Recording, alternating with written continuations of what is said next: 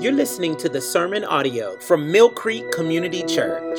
If you like what you've heard or want to find out more information, please visit our website at mymillcreek.com.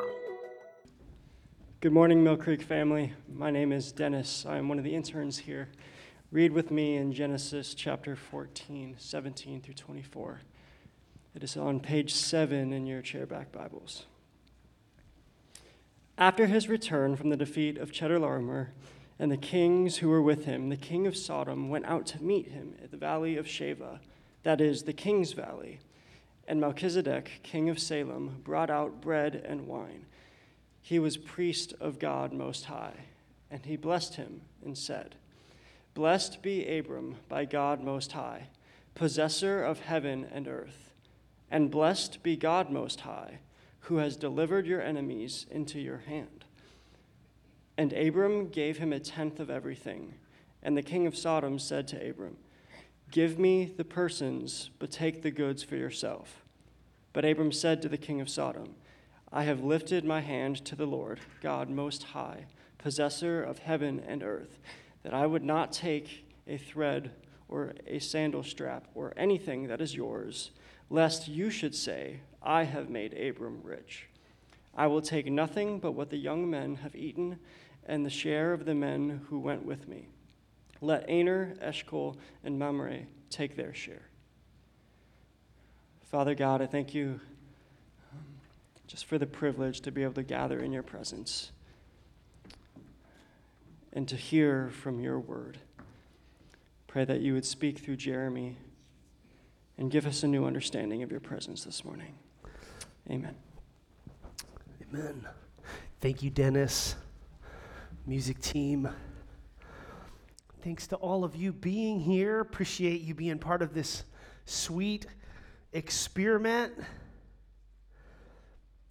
Hoping everyone feels honored and part of the Mill Creek community. Well, if you didn't know, the last few days of watching football are upon us. Now, I've become convinced after watching the end of last week's game that God Himself wants the Chiefs to win the Super Bowl, so I think you're all in good shape if you're cheering for them.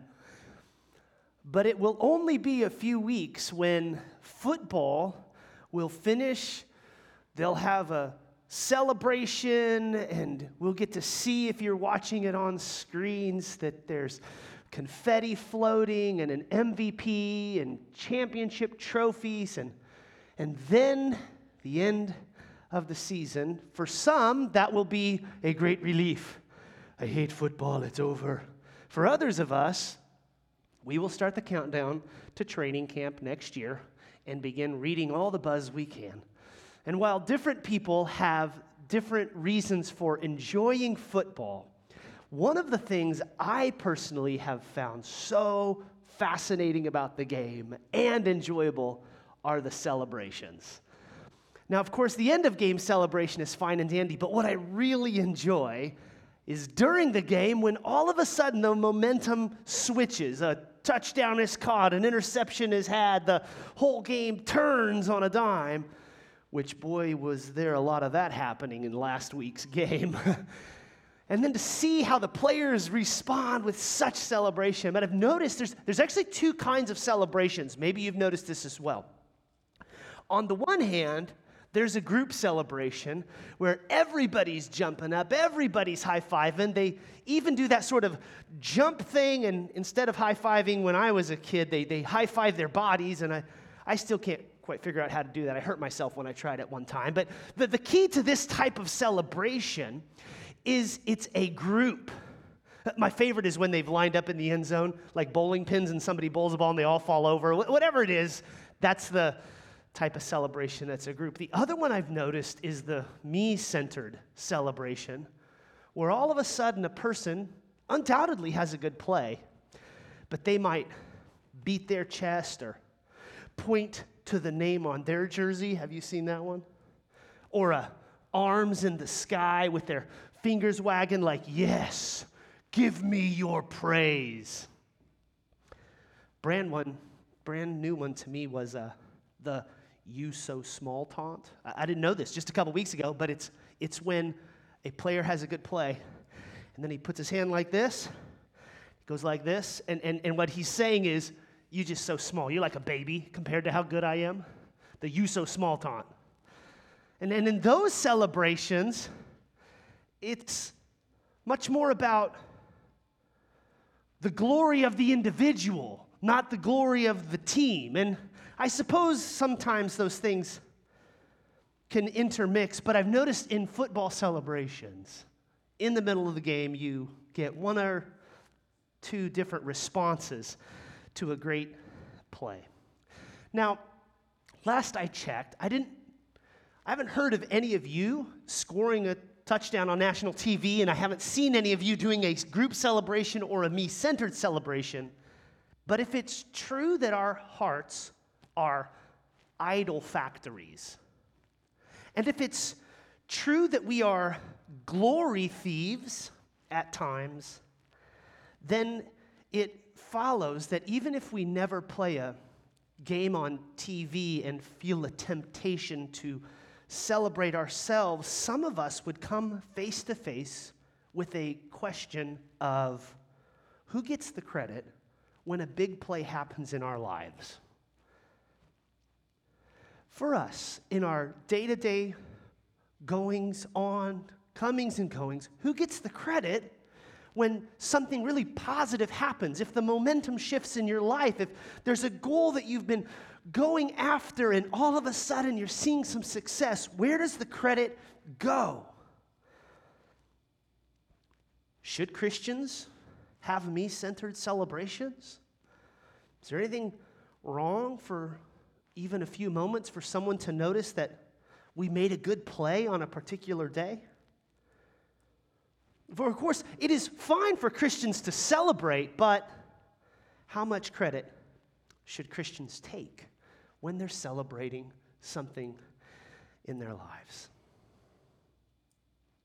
This morning in our text, our author, Moses, is going to communicate one primary point. Here it is God's people give God the credit. It's Moses' big idea in these verses. I'm convinced. God's people, they give God the credit. And I want to show you this sermon in a sentence from our text, and then I want to apply it to our lives. And so those will be the two big ideas of the sermon today. Big idea number one who really defeated King Cheddar and his war machine?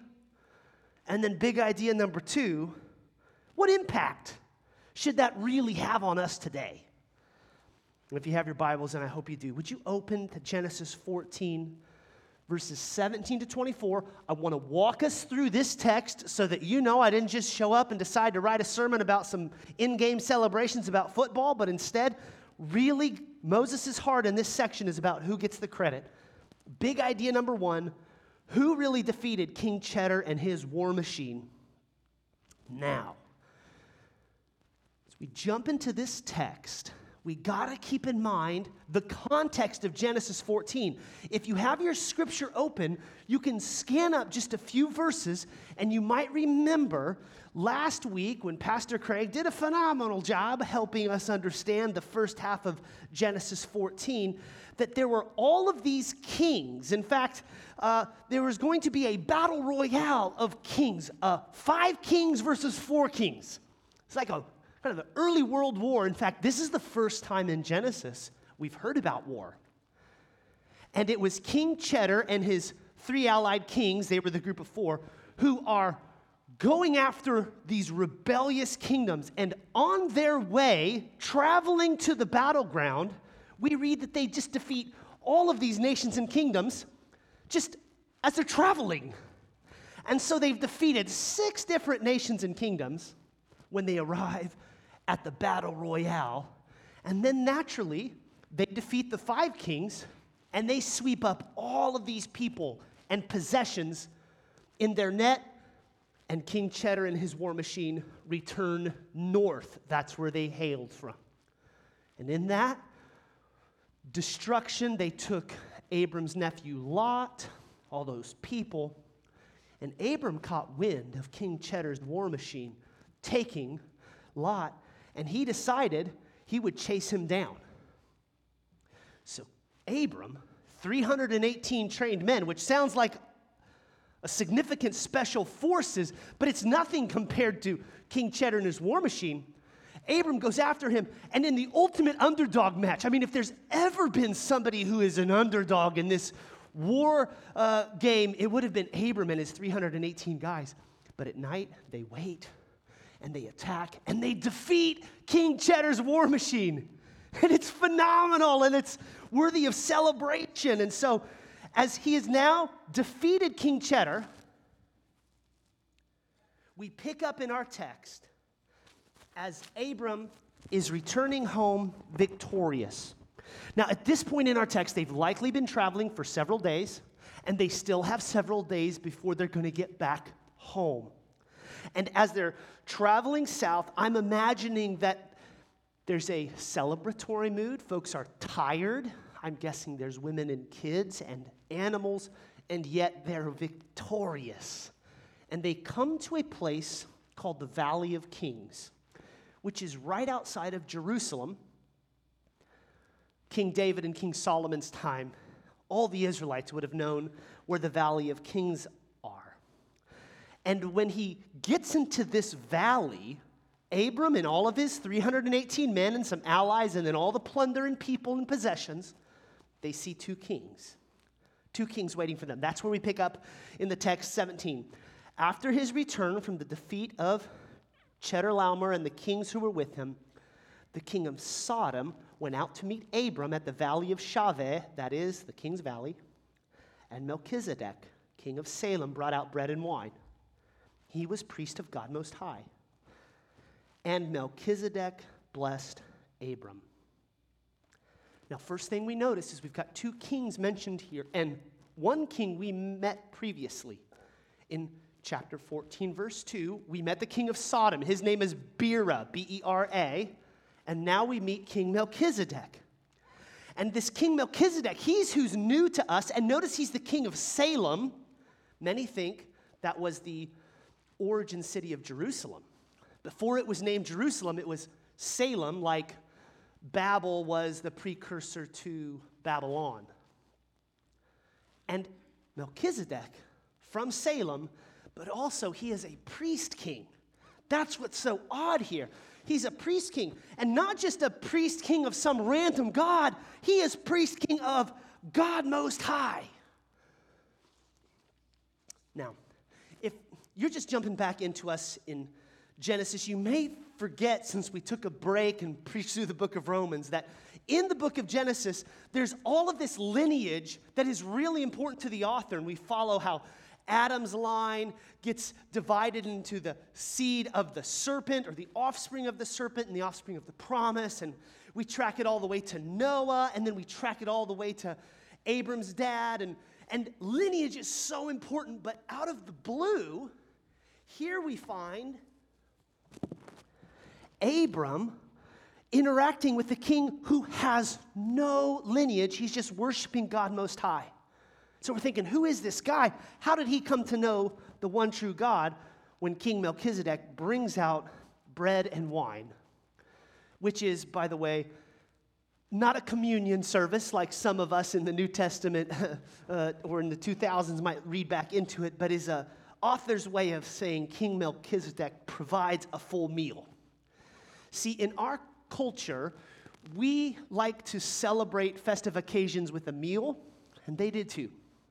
If we went to a wedding, there might be a meal, and in the middle of a meal, we might have a celebration toast, a way to honor there in the middle of the meal, which is what we find happening in the text. It's an equivalent of a toast. And in, look then what King Melchizedek says, having provided the celebration meal following Abram's victory over King Cheddar. Look what he says. And Melchizedek blessed Abram and said, Blessed be Abram by God Most High, possessor of heaven and earth. And blessed be God Most High, who has delivered your enemies into your hand. Now, if you just counted the number of the times the word blessed is used there? Kids, you could do that real quick in the text. You'd see blessed happens three times, which is a should ring a bell for us about another text in Genesis where blessing is repeated. If you're thinking about God's crucial promise in Genesis 12, where God says, I'm going to bless you and you're going to be a blessing, you'd be right that our author wants us to connect these two ideas. And what he's doing is showing us that in some ways, God's promise in Genesis 12 is being fulfilled here by King Melchizedek, who says, Yes, yes, God's blessing is happening to you, Abram. Blessed be Abram by God Most High. And as King Melchizedek blesses God, he uses this word possessor. You might see it there at the near the end of 19. Mine has a footnote. It also says creator. Uh, but the idea is that Melchizedek is saying, uh, possessor and creator, yes, but even more broadly, God is the source of life and buoyancy and joy in the days of trial. He's not just an origin, as Waltke's commentary explains this word possessor is a metonymy, which is a literal word that means, a literature word that means it's an umbrella term of capturing all that God is. But the point is this as King Melchizedek is giving a mid meal toast and saying, Blessed be Abram by God Most High, possessor of heaven and earth, he is describing for everyone within earshot who God really is. And he finishes in verse 20 Blessed be God Most High, who has delivered your enemies into your hands. Here then, in this victory feast, what I want you to notice is Abram is not raising his hands and taking the glory. He, Abram's not pointing to his name on his jersey. And King Melchizedek, King Melchizedek isn't wagging his finger or giving the you so small taunt. Instead, both men are rightly recognizing and worshiping God Most High. They're declaring God deserves the credit. Now, my guess is when Abram made his way into the valley, he didn't know what to expect from King Melchizedek. And yet, here he is on this side, celebrating with a feast, toasting the Lord, and then look at the end of verse 20. And Abram gave King Melchizedek a tenth of everything. What Abram's doing is affirming what King Melchizedek has declared. And notice there's this giving and taking, mutual blessing. Abram has showed up in the valley and he's been welcomed to a feast, and Abram took it. And King Melchizedek gives a toast, and they both agree God gets the credit. And then Abram offers King Melchizedek a tenth of everything, and Melchizedek takes it. It shows us a mutual blessing, a mutual affirming. It's a group celebration. Exciting. But what happens next? Our author gives us a contrast now in the text, and our author wants us to notice the difference between Melchizedek and Bera, king of Sodom, in the text 21. And the king of Sodom said to Abram, Give me the persons, but take the goods for yourself. But Abram said to the king of Sodom, I've lifted my hand to the Lord, God Most High, possessor of heaven and earth, that I would not take a thread or a sandal strap or anything that is yours, lest you should say, I have made Abram rich. I will take nothing but what the young man have eaten and the share the men who went with me. Let Aner, Eshcol, and Mamre take their share. All right, so our narrative ends here. And if, and if you're a kid in here, you might be thinking, that is the weirdest end to the story. How goofy. What, what's the point? But, but here's what it's driving at. Here's what I want you to get. If you notice King Melchizedek's first words in the text, King Melchizedek's first words were, Blessed be God. Now look at King Sodom's first words. Give me. And what our author is doing is contrasting two kings, two responses.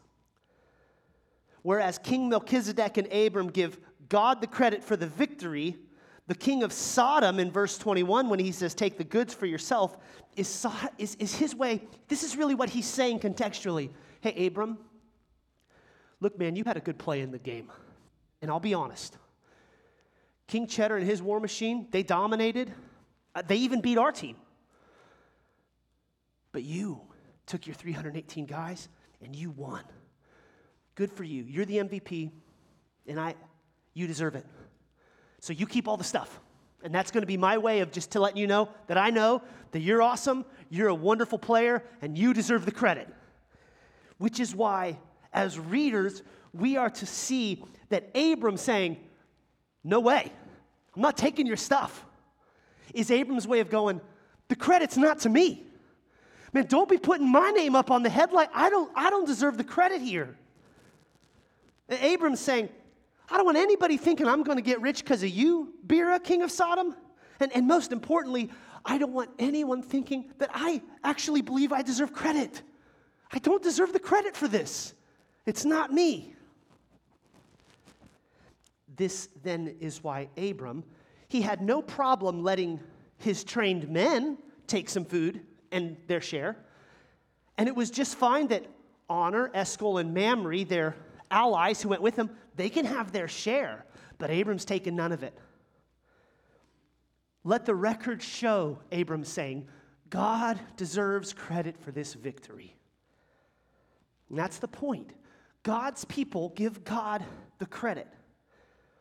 In this text, that if you didn't realize it was a contrast, otherwise it would end goofy, it's showing that King Melchizedek receives God's man warmly. He blesses God. And the king of Sodom, he demands what he wants, and he's ignoring God, not concerned with who this God Most High is. And so that's what's going on in the text.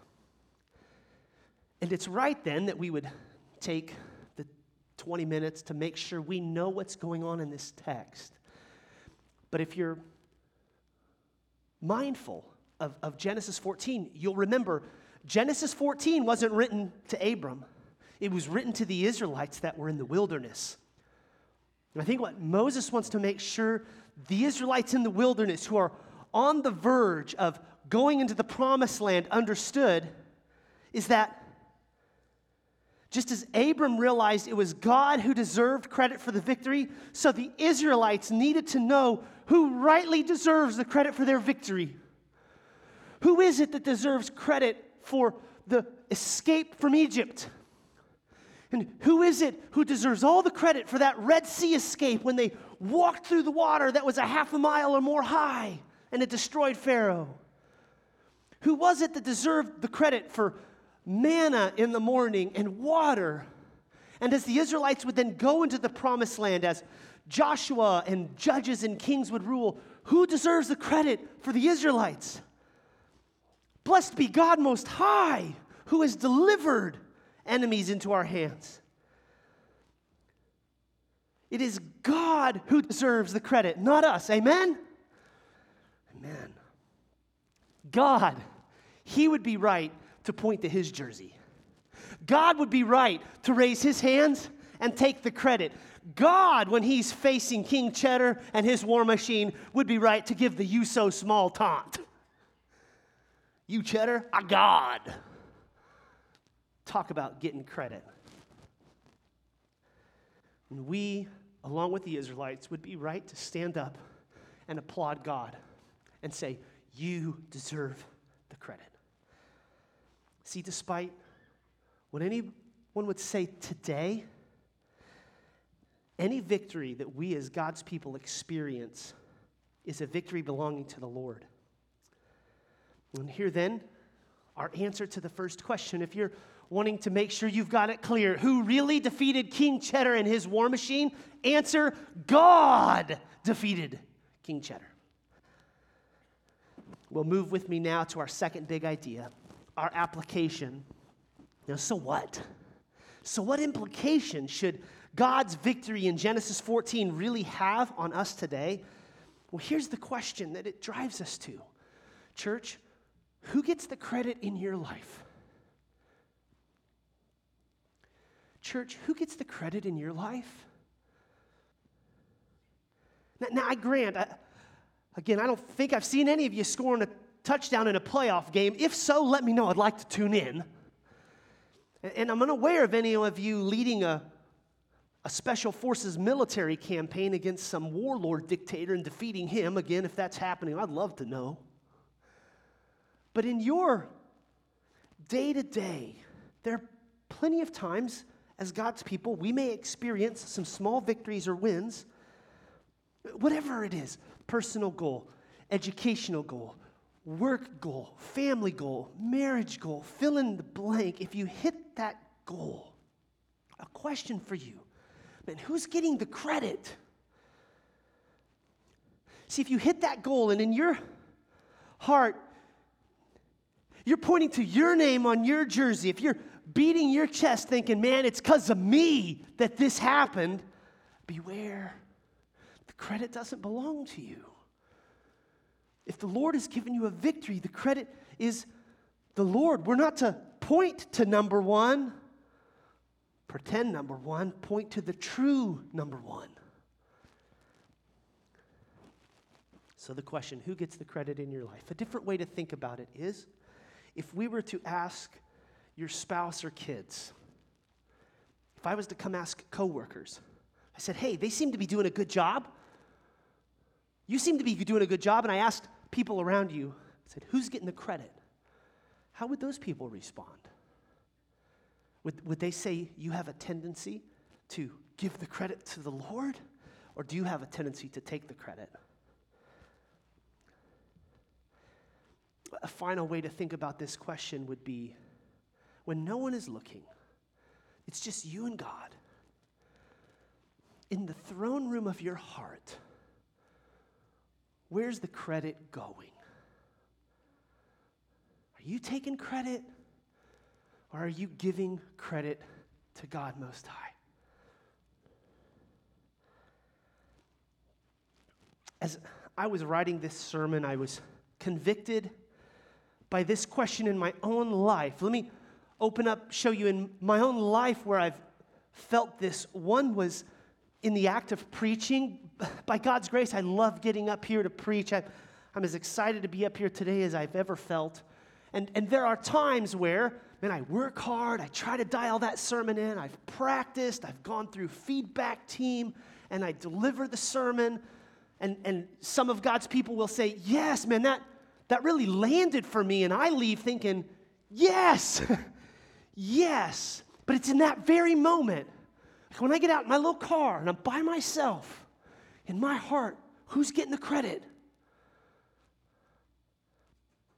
Convicted, I want to be, I want to be 100% transparent say, God, I did work, but only because you gave me gifts. And if God took the gift of preaching from me, which is His gift, I've got nothing. I've got nothing. It's His gift. I want to be a good steward of. A second way this convicted me was some of the prayers for my neighbors to come to know Jesus. When I moved in to this region, just in the neighborhood over here, I was praying, Lord, would you let one person come to know you? And, and it wasn't for about five years until I heard that one person had come to know Jesus. Now, I suppose some folks might have come to know Christ, but the Lord decided not to let me know any of that. At best I knew, this is the first person, and they came to know Christ, nothing because of Mill Creek. I just found it online. They said, Oh, I going to another church and got baptized. I know Jesus now. And in those years of praying and wrestling, I, I found myself thinking, God, what's going on? I'm, I'm praying for my neighbors, I'm hosting, hosting my neighbors, I'm seeking to bless my neighbors, and I'm really wanting to see my neighbors come to know Jesus. What's going on? And the Lord revealed in my heart this attitude of entitlement that I thought if I just walk through the steps, that at the end of it is going to be neighbors coming to know Christ. And I think part of why he did that is because he knew in my heart there was a question about who's going to get the credit. So if I walk around, I do my little formula, and then a bunch of people come to know Jesus, well, then I would have been, I wouldn't have said it like this, but probably pointing to my name. By God's grace, there's been a few of my neighbors who've come to know Jesus the last couple years. I can tell you, clear conscience, I know who gets the credit for that. That has nothing to do with me. And that has everything to do with the saving power of God. Blessed be God Most High who saves. Now, an important caveat here. In the text, you, you might be thinking, but wait, Jeremy, God used Abram and his 318 men. It's not like God didn't choose to use Abram, then you'd be right. And in my own examples, it's not like God has never used me and the gifts of preaching or in my neighborhood. It's not like God has never used my invitation and sharing gospel with people in my neighborhood to save. It's there's an important caveat. Here it is. God delights to use his people to accomplish his purposes.